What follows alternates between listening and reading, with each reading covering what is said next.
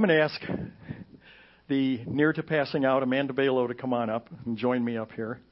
Amanda came to faith when she was a little girl with a very faithful grandma who would bring her when we were over on Rice Rips Road, and and she grew up and she became an adult, and she's going to follow the Lord this morning. Come on over here in uh, believer's baptism, and she's going to read her story. And I'm here to catch you. Okay. All right. So here's my testimony. I have believed in God and had a certain amount of love for Him ever since I can remember. My grandmother raised me, and this is because of her. My childhood was not the happiest. I never knew my father. My mother was in my life and loved me in her own way, but she had fairly extreme cerebral palsy and could not take care of me. I often talked to God as a child in times of trouble, but my understanding of Him was pretty basic. I had not been to church or spent a lot of time reading the Bible. My knowledge really didn't extend beyond creation or the birth of Christ. When I was 16 years old, I befriended a girl in school who explained to me that being a Christian is more than just believing in God, that it's acknowledging that you're a sinner and need Jesus to be your personal Savior. She brought me to this church. Back then, it was a lot smaller, and it was located on the Rice Rips Road. I began to learn that there was a lot more to God than I thought, and that a relationship with Him has the propensity to run so much deeper. I fell madly in love with Jesus and started attending church and Sunday school almost regularly. But I hadn't really been out in the world yet. I had not truly been tested with temptation. When I went to college at UMF, I became very influenced by worldly things. I replaced my passion for God with men. I lived a double life for several years, going to church some Sundays and doing whatever I wanted th- during the rest of the week. I have always struggled with depression and have felt like I have a hole in my heart and was desperate to fill it. I felt like I had to be romantically involved with a man all the time. I would run from relationship to relationship seeking fulfillment, and the only thing that I got out of it was a building sense of shame and loneliness. During the time that I had basically turned my back on God, He never gave up on me. He was always there if I chose to turn back to Him. I felt Him drawing close during the hardest times of my life, especially when my mom was dying. I'll never forget God's very real presence on one day in particular. When my aunt and grandmother were on their way to the hospital to visit my mother, they were in a car accident just down the road from EMMC, where my mother was a patient. excuse me, um, my grandmother brought me, or my grandmother was brought to the ER to be checked because she was having chest pain. She ended up being fine, but at the time I wasn't sure that she was going to be okay. So the two most important people in my life, other than my husband, were in the same hospital, one in the ICU and one in the ER. If you knew my personality, you might be surprised at how I ended up handling the situation. I'm the type of person who worries about everything and is very emotional. But on that day, as I was going between the ER and the ICU, I felt such a sense of peace and heavenly mindedness. God felt closer than ever before. I felt great love and compassion for my family members, and I showed them encouragement and support, but I felt like God was holding me, and the world couldn't touch me. It was the best feeling I've ever experienced. I finally came back to God, to really pursuing Him and seeking to know Him better. And the more I learn by spending time in church and in His Word, I have come to the awesome realization that we were made for His love. We were made as a means for Him to express His love and for us to receive it. That is our purpose. He's such a wonderful Father. As I begin to scratch the surface of understanding His character, I'm filled with amazement and adoration. He never gave up on me all those years that I was lukewarm and made Him want to spew me from His mouth. His love is so perfect. There is no guilt or manipulation to try to convince us to follow him. We simply have the choice. The fact that he gives us the freedom to choose demonstrates the purity of his love. I truly do have a God shaped hole in my heart, and only he can fill it. I've tested what, tasted what the world had to offer, and it left me feeling empty. I've decided to give every part of myself, my life, to God. A relationship with Him is really the only thing that matters. The disappointments and sadness of this life do not ever cause me to feel any anger towards Him. They provoke me to focus on eternity and the fact that this life is just a moment in eternity. I want to spend my eternity with God. Without Him would be unbearable. I still, I still struggle with depression, but He fills my heart and He gives me a purpose where there was none before. Thank you.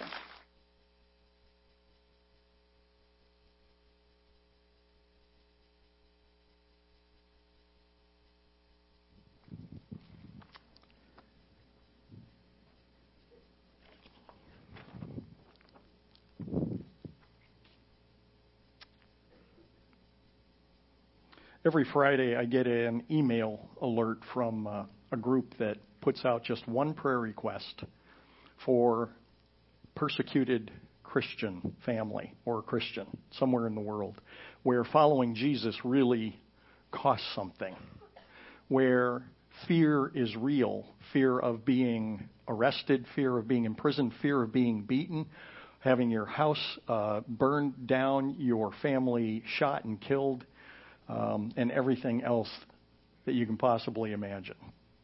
And just this past Friday, and I was thinking about baptism, and over the years, the reasons that I have heard from from otherwise solid, unquestionable, Bible believing followers of Christ for not having been baptized yet. And to me, it's kind of mind boggling, with a few exceptions where an individual has had uh, water related traumas and that sort of thing. I understand, and we have ways of uh, accommodating those uh, true situations. Or in a case of theological confusion, which often happens when somebody is raised in an entirely different uh, tradition where the meaning of baptism is other than what is specified in the scriptures. And so, anyway, this Friday's prayer request was for a man named Tin and his family who were Buddhist and they became Christians. They became Jesus followers. And so the monks of his community came and visited him and demanded that he and his family renounce their faith in Christ and they return to their Buddhism at great cost if they don't. See, we tend to think of only a couple other religions or even primarily one other religion in the world that functions that way, but actually there's quite a few. And so Tin, to his astounding credit, refused to buckle. A few nights later, his family was visited at night by 150 of the villagers, of the uh, Buddhist villagers, who um, I, I don't know if they went into the house or got them out of the house or whatever, but then proceeded to stone them. And nine people were injured, some quite seriously, and they ended up leaving their home, leaving their livelihood, leaving their uh, formerly friends and their other family that was there to have to find refuge somewhere else where they could live safely. That's what it costs other people in the world to follow Jesus. And so when somebody is uh, uh, insistent with me, it almost gets comical about why they can't be baptized because the point of baptism is to make a public profession of faith. And they are so afraid of speaking in public. Well, we took care of that by doing videos, which you're going to see. Most people uh, opt to do the video. Um, and, you know, it just, again, it's like, really? I mean, okay, I understand you're afraid. Get over it. Get up there. It's not that bad. I do it every week. And every week it scares me. Well, it used to. It doesn't so much anymore. So, anyway, all it is to say is that as the service progresses, uh, invariably there are followers of Christ who are in the congregation who have never followed the Lord in obedience in undergoing believers' baptism. And so I'm just asking you right now for the rest of the service until the very end to consider that and consider this being the day that you follow the Lord obediently in what He has insisted.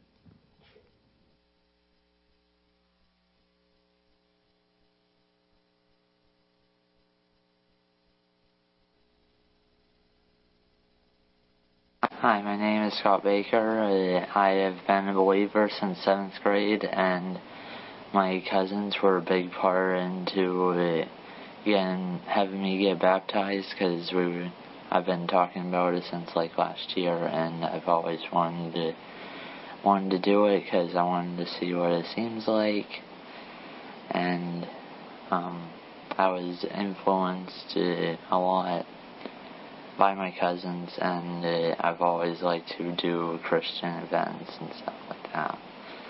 What I what I do uh, for uh, to be Christian is uh, go to youth group every week, and I go into church. I pray all the time. I read the Bible, and I've uh, always looked at different scriptures and always was inspired by going to like Bible studies and like yeah.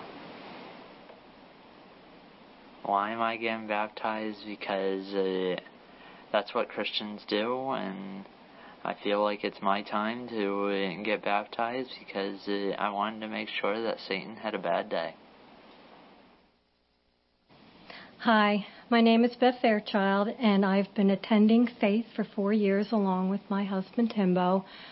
My journey started in the um, Episcopal Church at a very young age, of course, along with Sunday school and an infant baptism and confirmation. Um, I really have no recollection of Sunday school. Um, the only part I do remember is we did get to go to my uh, grandmother's and have homemade meatballs, Tahitian treat, and M&Ms, things we didn't get at home. But other than that, I um, I truly do not remember. But we continued in the church. We got married in the church, baptized our children in the church, and attended regularly. So I did. I I had and believed. I truly believed in God. However, um, looking back now, I, I just didn't know the true biblical God that um, I do now. Then time had passed, years had passed, another move, a season of not going to church at all, which was disastrous. But then once landing here to Maine, um, we started attending, you know, church and um, then the storms came, and two came at the same time, which were very devastating to me. I am your typical type A. I'm a go-getter. I was a little tiger. I could get things done. Anybody needed it done, they would come to me to get it done. But it was all on my own strength and um, not relying and trusting on who I know now it does come from.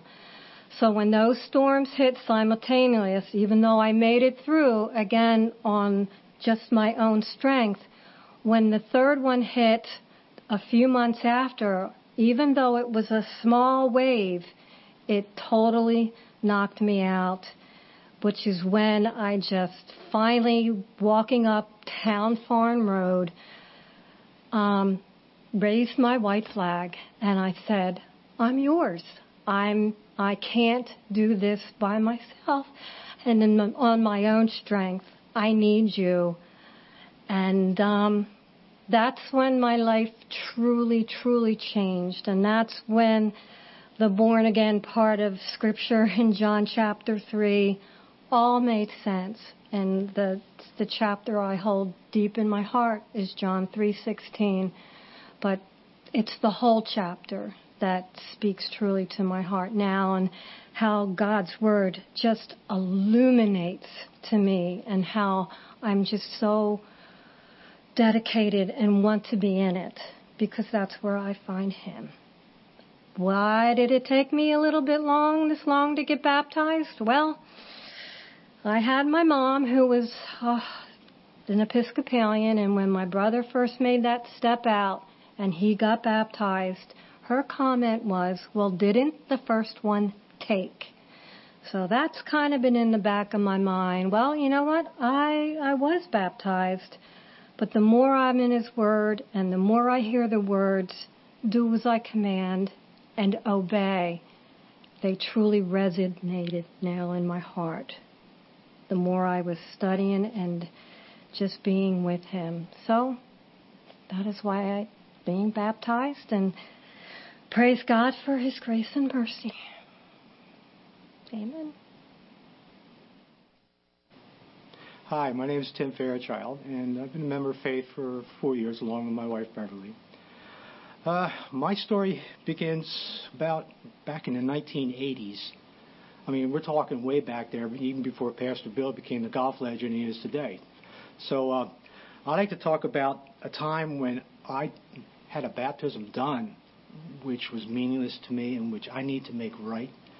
I'm starting out with a new family, uh, young children at the time, and we decided on the church. Well, to be a member of the vestry fathers of the church, I had to be a baptized member.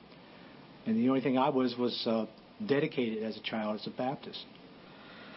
So uh, we had the baptism in a small ceremony, just my wife and myself and the priest. And uh, it's uh, when that was done, I had I asked myself, was I changed? No, I wasn't.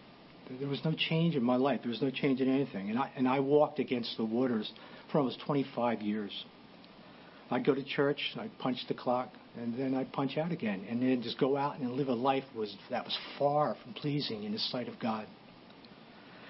So I, I had the head knowledge of God all my life, uh, growing up in a small church. But I wanted to live my life my way. I wasn't ready for God. I kept pushing him aside, saying, "No, Lord, you know, not yet, not yet. I wanted to do it my way." I was chasing the wind, as Solomon would say. So after we moved to Maine, uh, I sort of had a wake-up call, and God spoke to my heart and said, "You know," and I had to ask myself, "Am I saved?" And I asked myself that, and I was honest with myself. Is I don't know. Just remembering back from the 80s, from what happened with that baptism. But through the true teaching of the Bible, and more importantly, with studying God's Word yourself, I finally submitted myself to Jesus and said, Yes, I'm ready for you. Take my life, I'm yours. And the amazing thing happened. I found myself, I changed. Not because I had to, but because I wanted to. Thinking back now, I know that that early baptism back in the 80s, I was mocking our Lord and Savior by accepting something that I wasn't being responsible about. But now I know that I am His forever. And uh, there's four lines to a song, worship song that I love that, that exemplifies my walk. And it goes like, Find me in the river, find me on my knees. I walked against the waters, now I'm waiting, if you please. See you on the lake.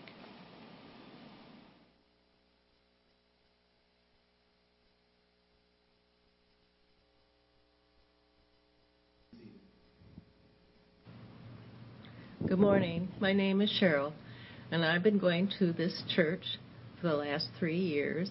And every year around this time of year, I've been a procrastinator when it comes to being baptized as an adult. My mom and dad made sure that I would get baptized as a baby, right? But What's holding me back?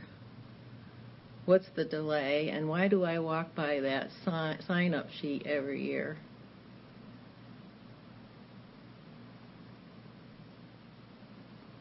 Fear enters my mind.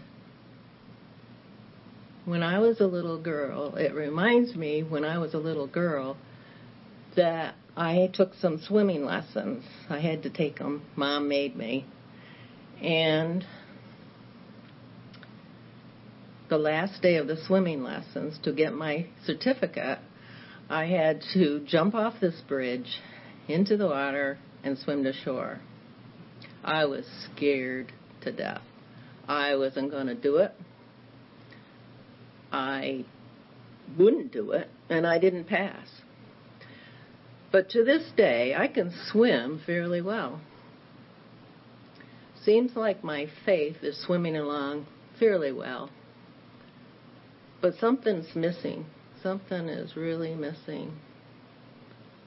And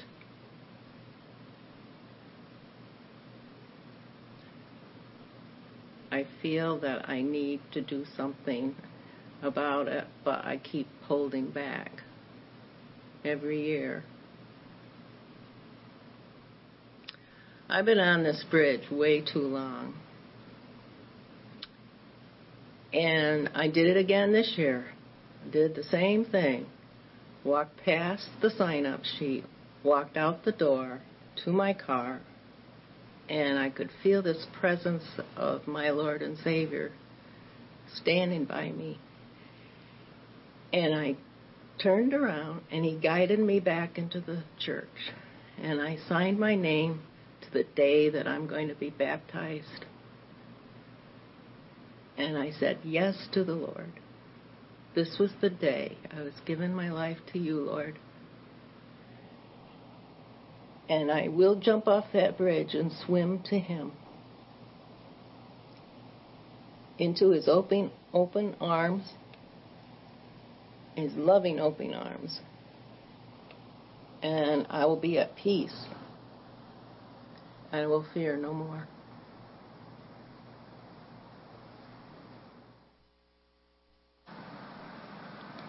Hi, my name is Grace Clark. I'm the oldest with five younger siblings, and I'm 11 years old. Before I was saved, I never read the Bible, and I didn't understand what faith meant. I didn't understand about God either. Now that I'm a believer, I talk with God, I have a relationship with Him, and I feel like I have a new family.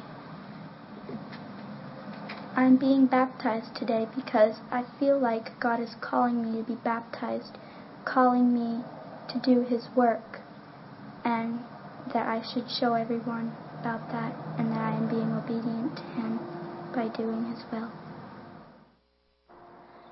Hi, my name is Jessica Jones. I'm married to Jeremy Jones. Uh, we've been coming to faith for three years now. I didn't really grow up coming to church. I did go to Catholic school for a few years, so I knew about God and the story of Jesus.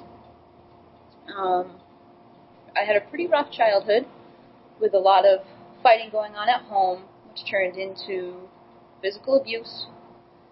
Um, but through all of that, the story of Jesus and God's promises really helped me to stay strong, even as I got a little older, and the thought of death being the only escape of the life that I was given. Um, a little later in life, when I was 20, I met my now husband Jeremy, and we started our life together. Um, fast forward to 11 years later, and Jeremy was in his first year of AA. I had just had our second baby boy, and we received the news that my sister in law had been killed by her ex boyfriend. It was very devastating for the whole family.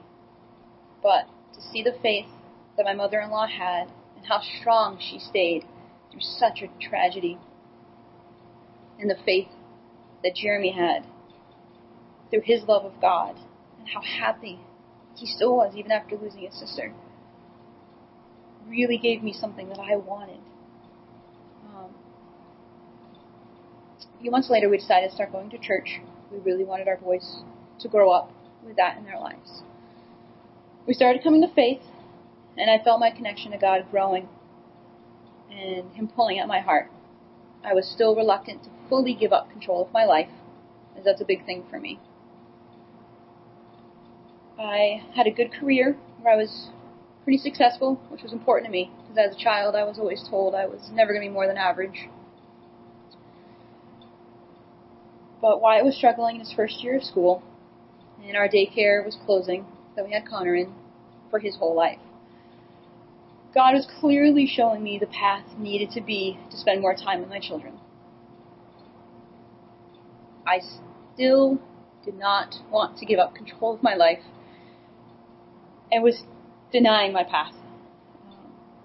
But I continued to pray on it and had conversations with a lot of the right people and decided to step out in faith and take the path that God had chosen for me. I finally gave my notice at work, and an hour later, received a phone call from Jeremy saying he was given a raise. We were going to make it. That was my biggest fear. I didn't want my children to grow up like I did, always worried about money. And to know that God showed me we're going to be fine was very big for me. And that's when I decided to fully give my heart and my life to God. I've been homeschooling for a few years now, and while there's still been many bumps in the road, God continues to provide for my family every time we truly need it. My marriage is stronger than ever. My boys are truly thriving, and we've been blessed with our baby girl within this past year. And why am I getting baptized? So I can show my obedience to God. I can show Him that I am fully, truly giving Him my heart and my life, and doing as He has asked us to do in the Bible, is to be baptized.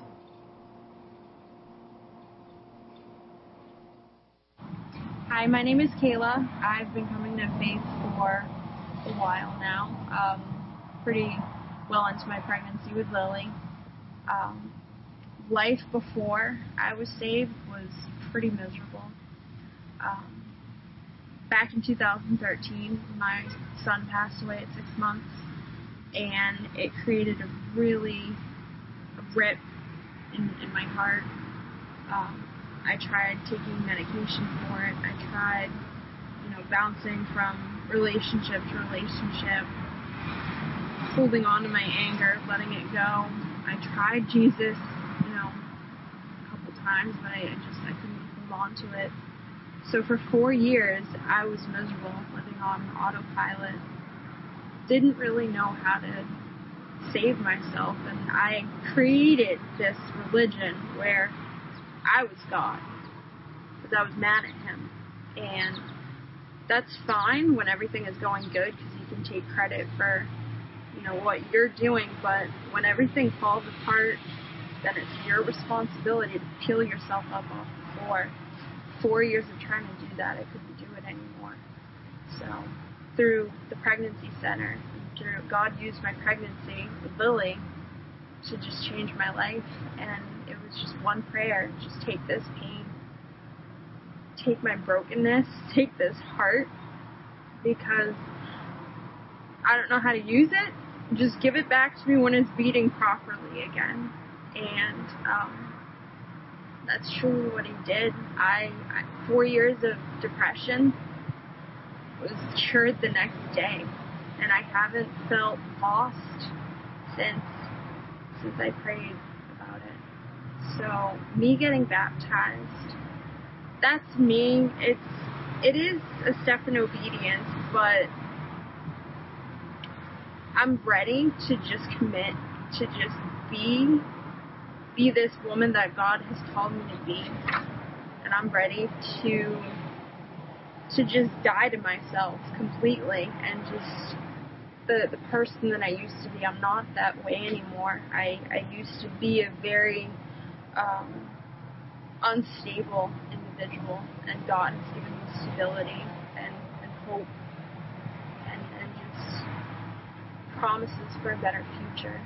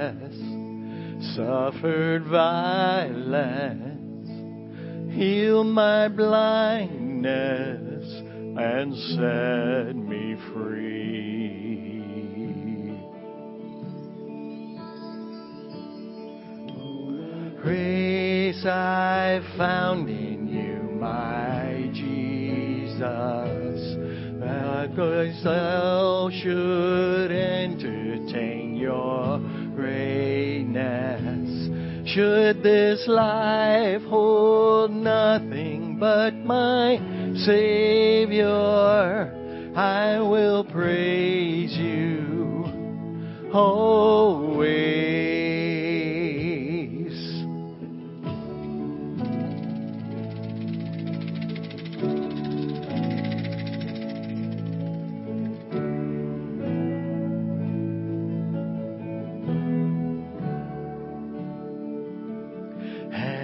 Heaven's glory, clothed in mercy, knew my story, yet took my end.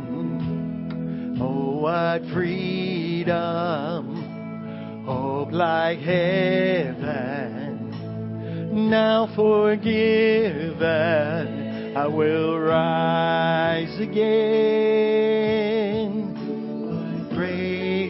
I found in you, my Jesus, that my soul should empty in thy greatness. Should this life hold nothing but my Savior, I will praise you always. I will praise you always.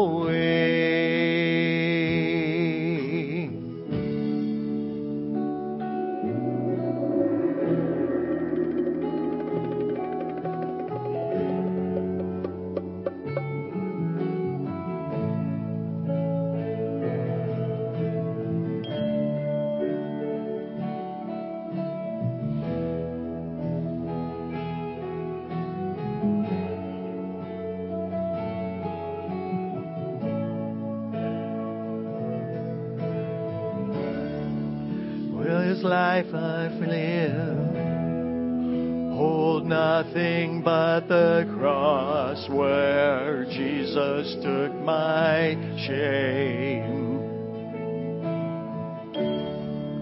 Where I'd stretched wide, my head held high, my every breath will sing again.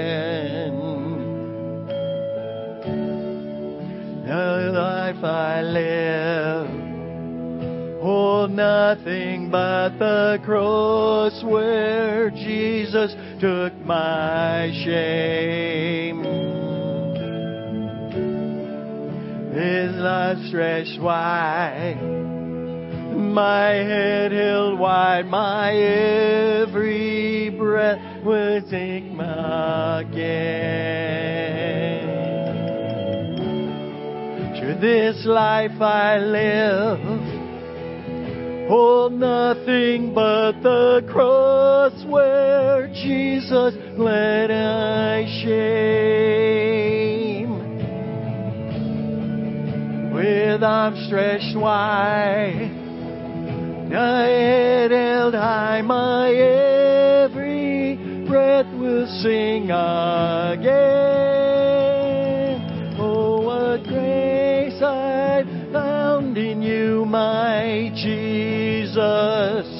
That my soul should entertain your greatness.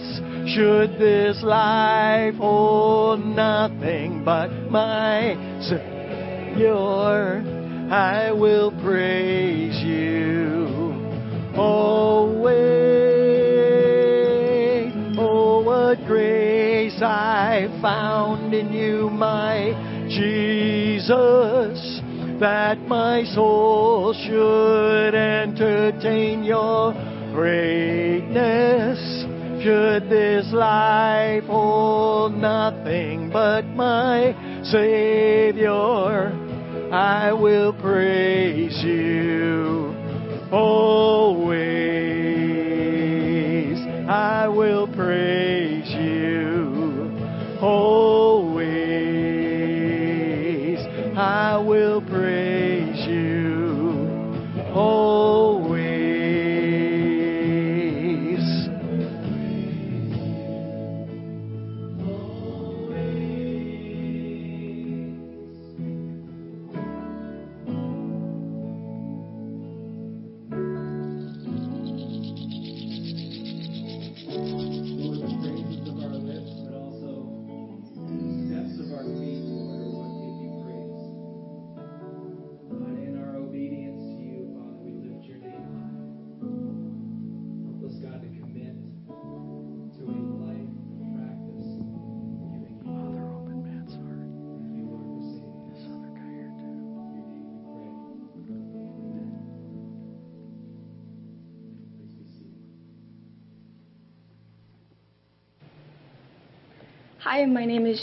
and I go to Messalonskee High School. I'm going to be a sophomore, and I do chorus and soccer.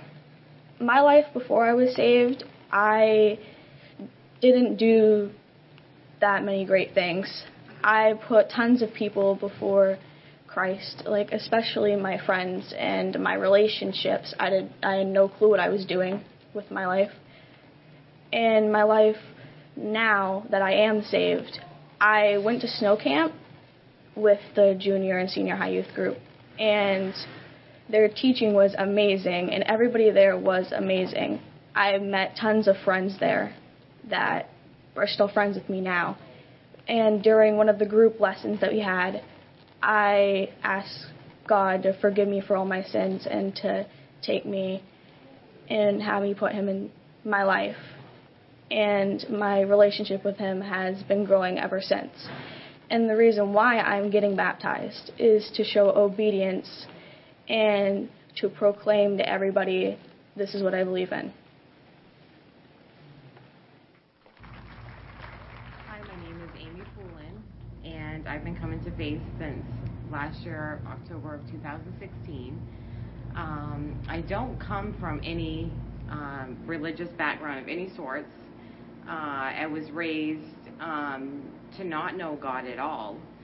And so I pretty much watched my family um, struggle through finances. I watched them struggle with how to parent, um, how to balance a marriage.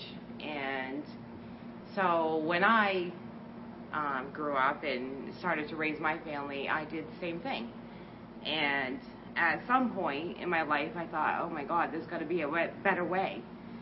And so I have known Jeff and Karen Cucci for several years, and Jeff invited us to the celebration of life for Karen. And we went, and I was eh, truly, I was just amazed. Like, after I left there, I didn't even know I couldn't even like find words for what I just saw. And I couldn't even like find the words for what I was feeling.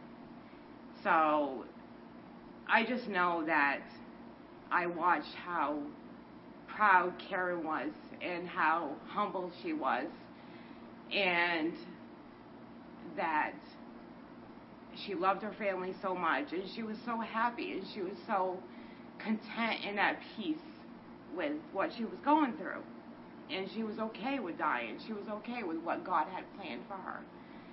And I thought, that's what I want. That's what I got to have. I got to know that. I got to stop.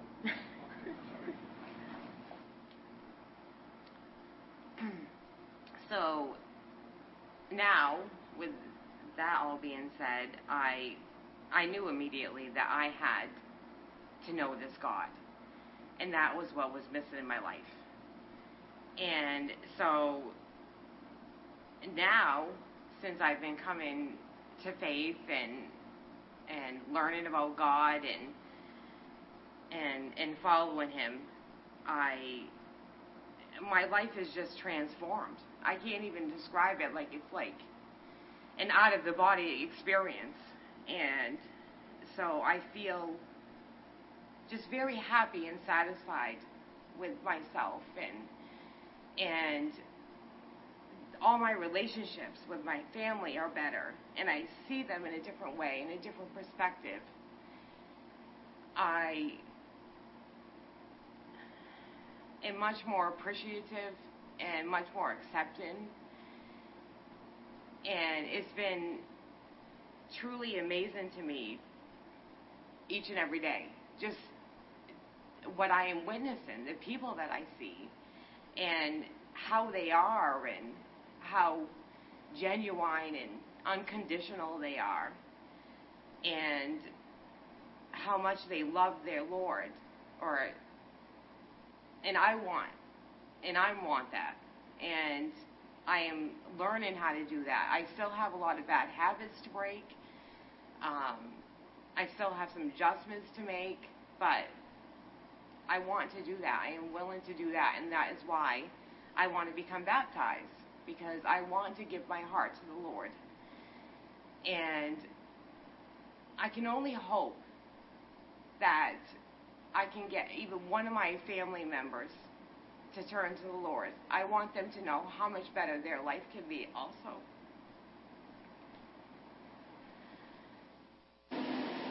Hi, my name is Chris Woolen. I've lived in Waterville my whole life. I've been coming to faith since October of 2016. Before I came to faith, my life was normal. I didn't get in trouble. Uh, I didn't get in fights or any mischief, really. Uh, I thought my life was pretty normal until I met some close people that came to faith, and she was diagnosed with cancer, and she was dying. And when I got to meet with her days before her death, I saw how extremely excited she was for death, um, what was ahead, and not scared, and totally at peace with what was going on with her life. So that right there alone made me want whatever she had. And the only way to get that was to make the decision to come to church. And now that I've became a believer, started coming to church, meeting new people, meeting new friends, things have been amazing. I've I've become a new youth group leader. I've met all kinds of friends, even seem like I'm getting closer to everyone that works in the church. It makes me feel welcome and at home. And the reason why I'm getting baptized is because I want to give everything I can to Jesus Christ to show him that I do want to follow him and do everything I can to make my life and everyone else around me's life happier and more peaceful and that's why I'm getting baptized.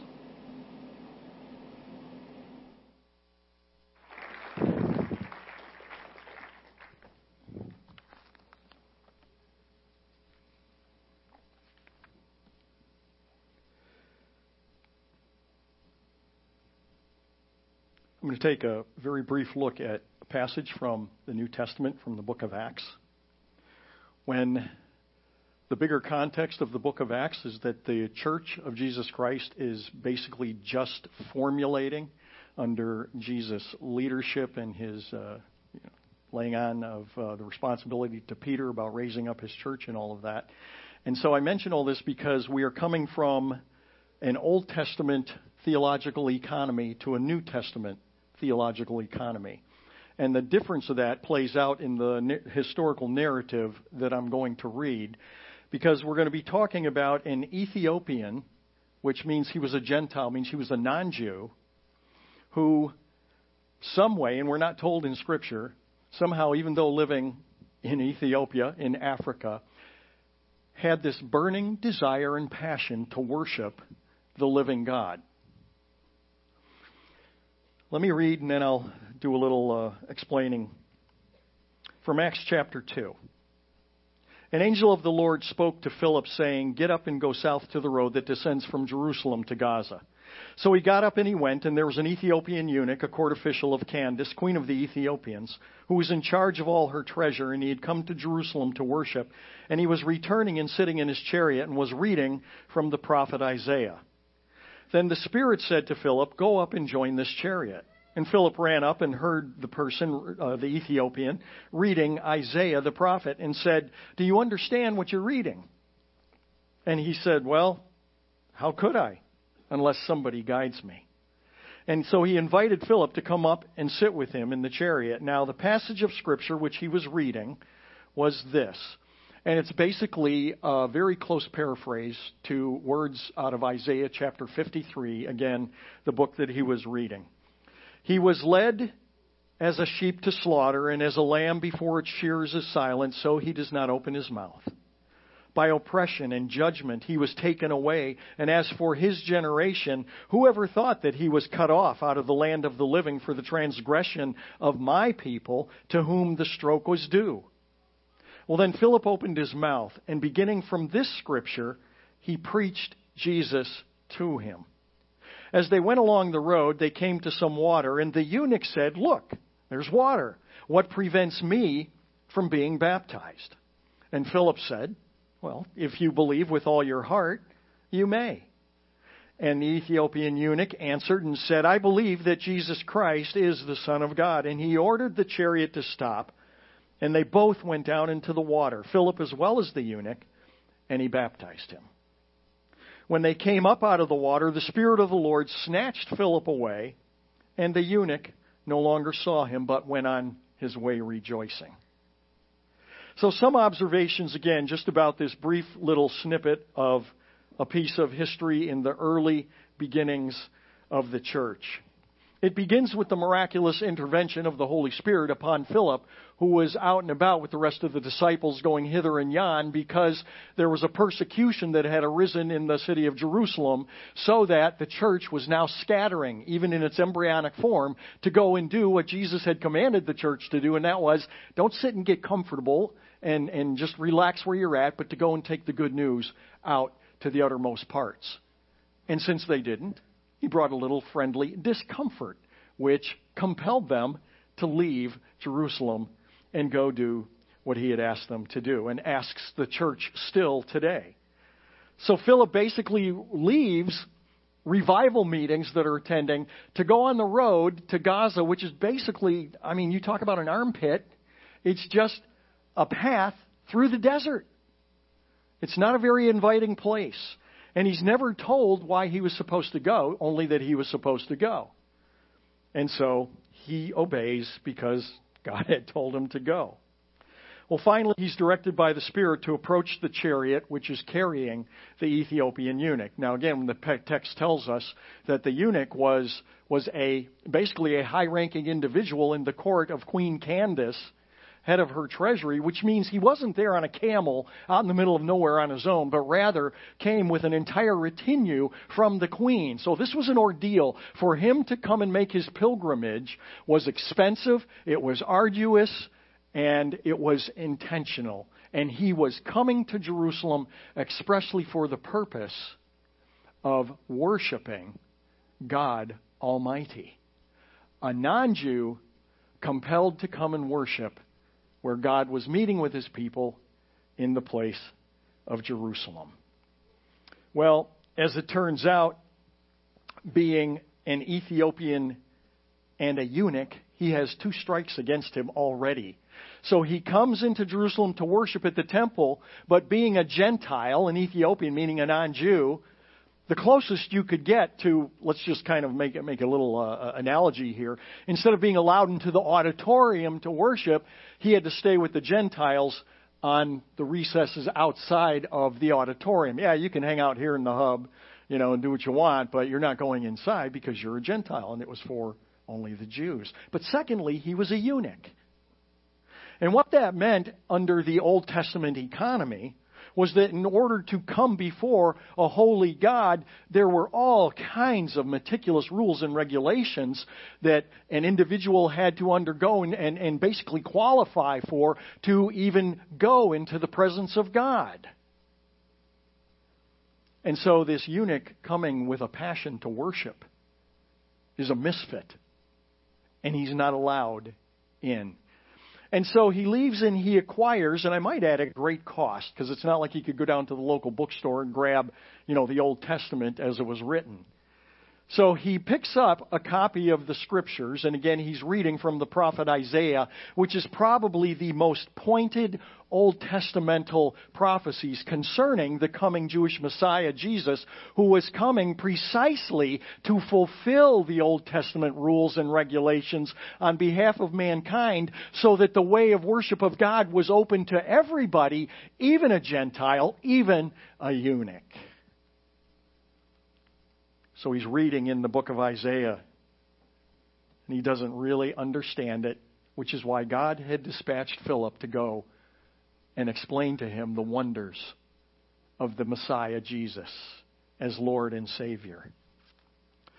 So, as it continues on, um, Philip, or the eunuch, sees the water, and he says, Well, what prevents me to be baptized? Because as uh, Philip was explaining things to him, and again, we only have an abbreviated version of what actually took place as far as the language. But Philip finally asks the eunuch for an affirmation of his faith. And he says to him, upon, upon uh, being asked, that yes, he believes with his whole heart in the Lord Jesus, the Messiah, in which case Philip goes down into the water and baptizes him. That story concludes then with the words that Philip took the, uh, the Spirit took Philip away, and the eunuch, the Ethiopian eunuch, went back, we trust, to his home in Ethiopia, to the queen's court. Now, outside of the theological significance of Jesus making the way possible for everybody to come now into the presence of God, is the amazing fact that once the eunuch went back to Ethiopia, there was revivals all over that continent, basically. And the area where the eunuch went in Ethiopia was a Christian stronghold for 1800 years, and that was only discovered in the 1700s. So one man, Philip, being obedient to the Lord, to go out and do something that he didn't know what he was supposed to do until he got there, sharing Christ with the eunuch, he gets saved and he goes back to his homeland and a big revival breaks out and the gospel goes forth. So many great lessons there. But for us, we're concentrating on the idea of a misfit coming in to worship God, being given the glorious news that, yeah, while you're a misfit, you're a misfit among misfits. And it was because of God's intense love for mankind that He Himself became a human being to do what none of us misfits could ever do, and that is to live a life of absolute sinless perfection to every command of God the Father. And He offers that to every human being to take not anything that we can earn or we can do, but to take the righteousness, the goodness, the purity of, the, of God Himself and take it as our own. And then, furthermore, Jesus came to also pay the punishment that we misfits' sins rightly deserve because God is holy and He can't just sweep things under the rug. God Himself took that punishment upon Himself at the cross. And Jesus offers to everybody that substitution, saying, I'll take your crud so that you don't have to. It's a gift. You take it or you leave it. And if you take it, then as far as God the Father goes, you are sinlessly perfect, just as much as I, God myself, am sinlessly, sinlessly perfect, having given it to you. And then Jesus, when he was crucified, because he was sinlessly perfect, death couldn't hold him, and so he rose from the grave, showing proof positive once and for all that he was who he said he was God incarnate who came to procure the salvation of mankind. He offers it as a gift to everyone. The next little story that we're going to see is just another wonderful example in our day and our time with real people of a misfit among misfits being suited for the kingdom of heaven because of all that he has done. Hi, my name is Casey Henderson. Um, I grew up in a dysfunctional family um, of alcoholism and addiction. There was not much religion um, involved in my childhood. I would attend church during Christmas or Easter, but at that time I I was scared of um, what was going on in the churches that I was at, and um, and not very. Um, I didn't believe I didn't know what to believe in. Um, I continued my childhood being scared and not wanting to go to church. Life kind of went on like that for a while. Um, I did I did see my um, family going outer family going to church and getting baptized and and stuff, but I really wasn't sure what it was about. Um, and then when I turned 16, my mom passed away, and at that time I lost all faith in Jesus Christ. I just didn't believe. I was I was lost and confused young lady. Um, at that time, I found drugs, and that really took a hold of me. That was what I lived for. That's the only thing that I had that made me feel good, and I ran with it. I ran with it, and I found a very abusive um, partner that I stayed with, and thought that that was my life. That's what I deserved, and that's what uh, my life was. Um, I continued on that for 12 years, um, trying to get sober in and out of rehabs, but but just always continuing with using. I tried to get sober and start a family with the abusive partner, and that turned out very badly. Um, my children actually got taken by the Department of Health and Human Services because I was unable to be a mother. I had the love and affection, but drugs had more of a hold on me. Um, finally, in 2015, I found out I was pregnant. I was lost. I was hopeless. I was just broken inside. At that time, I entered a rehab, um, eight months pregnant, not knowing what I was going to do, but I knew I had to try to do something. Um, had my son a week into the program and he was born addicted to drugs. I um, sat there and watched him, not not knowing what the next step was, not knowing why I would put a, a child through this, an innocent child, and I had done this. Um, at that point, I got on my knees and I just prayed to God to help me and help change my ways, change my life. I didn't know what to do. I didn't know if I was praying right. I didn't know didn't know if it'd work, but I tried. Um, 28 days later, my son came back to the rehab with me, and I just put my all into it. I continued to pray and try to find out more about churches and Jesus Christ and just what it was about because I still didn't know at 29 years old. I really didn't know. Um, I graduated rehab and lived with my son. I entered a women's program, and at that point, I started to attend church and try to find out more. That didn't last long before the abusive partner came back, and we had to relocate. Um, so me and my son got up and came to Kennebec County. I thought it was the worst thing that could ever happen to me. And um, it actually has been the greatest thing that could ever happen to me. I have found faith in faith, and um, I'm just so blessed to to have learned that my sins are forgiven, that I can repent, that no matter what happened in the past, Today is a new day, and Jesus Christ forgives me, and He's with me.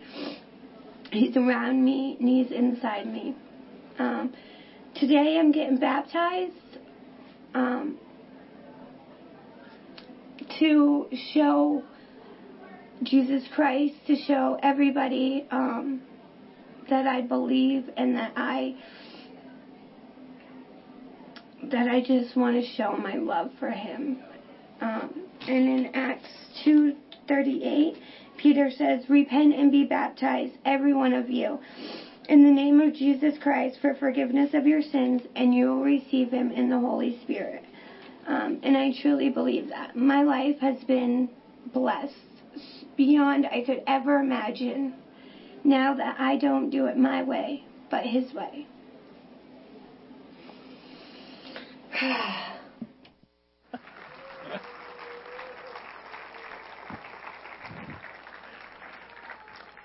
kind of time for the nesty plunge there, it seemed like.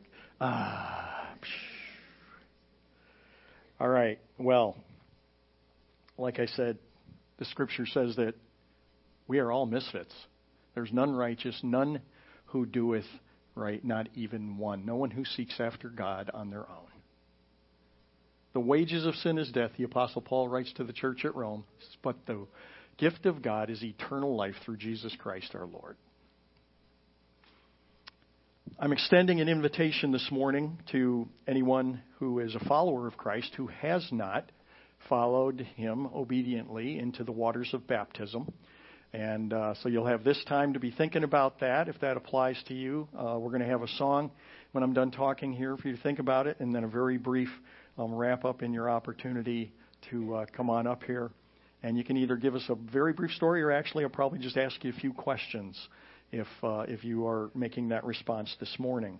But what I want to talk about, because of the importance of baptism, is first of all understanding properly what it is, and we can do that oftentimes more easily by talking about what baptism isn't, because there are many misunderstandings about what baptism is. There are various religious traditions out there, all which wear the name Christian. Um, I can't, I won't, don't have time, obviously, to go into those this morning.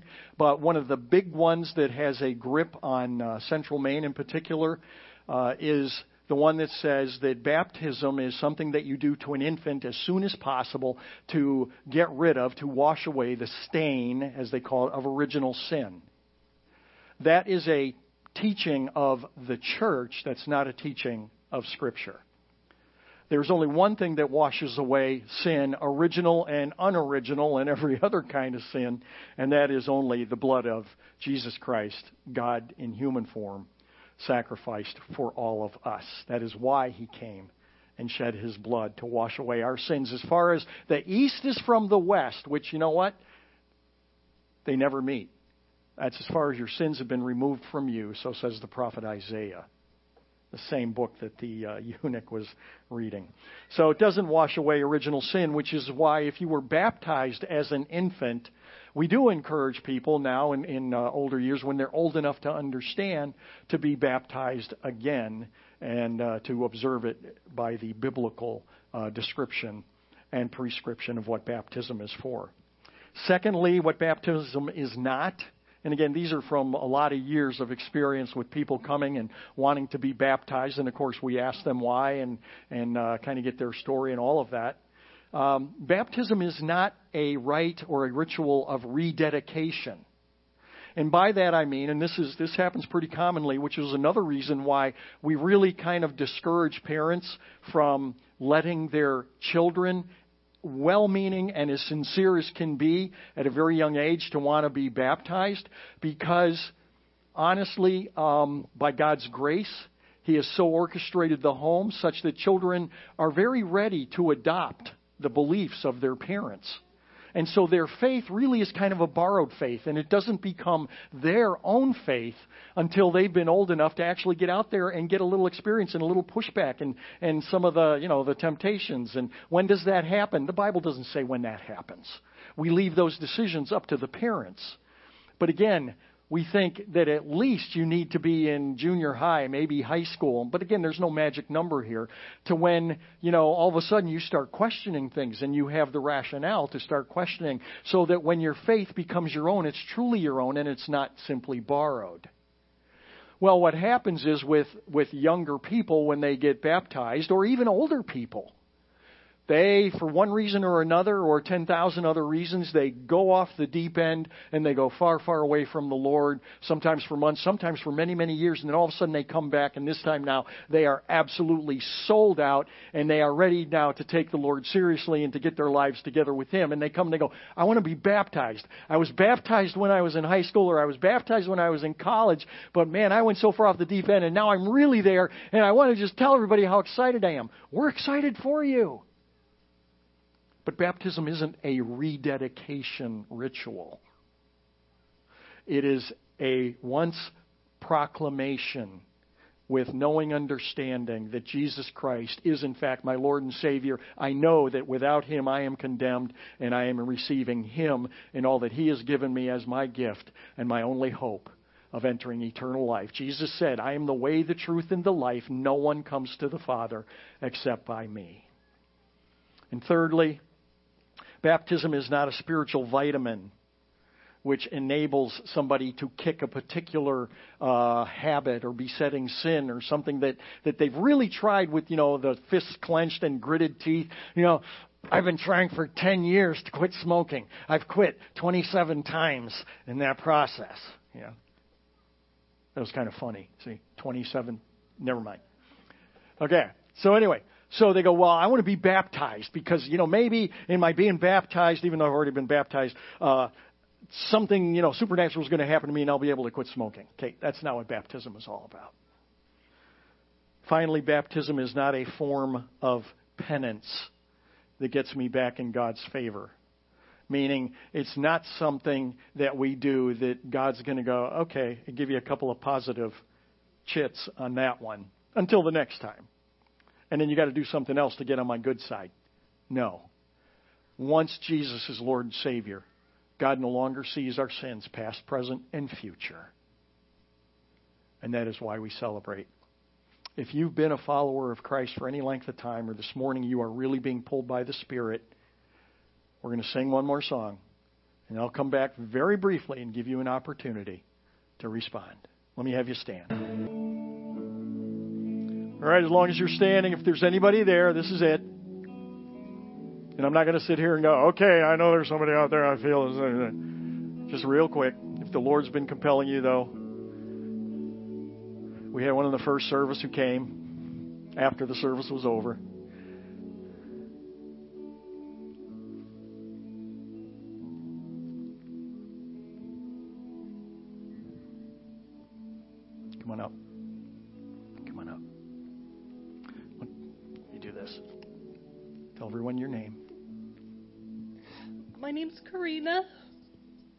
Karina. Hi. We know each other. Yeah. Yeah. Why are you here?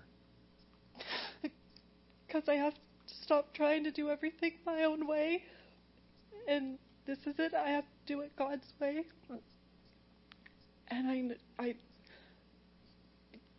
you know. I do know. But it's all right. Um, You're here because Jesus Christ is your Lord and Savior. yes, and I gotta, I gotta, I gotta do it His way, and this is part of doing it His way. Great. We'll see you at the lake. You can go down. Hi. Your name is? Ashley. I'm sorry. Ashley. Hi, Ashley. Hi. And why are you up here today? To declare my body, heart, and soul to Jesus. Good deal. Yes. We'll see you at the lake. Awesome.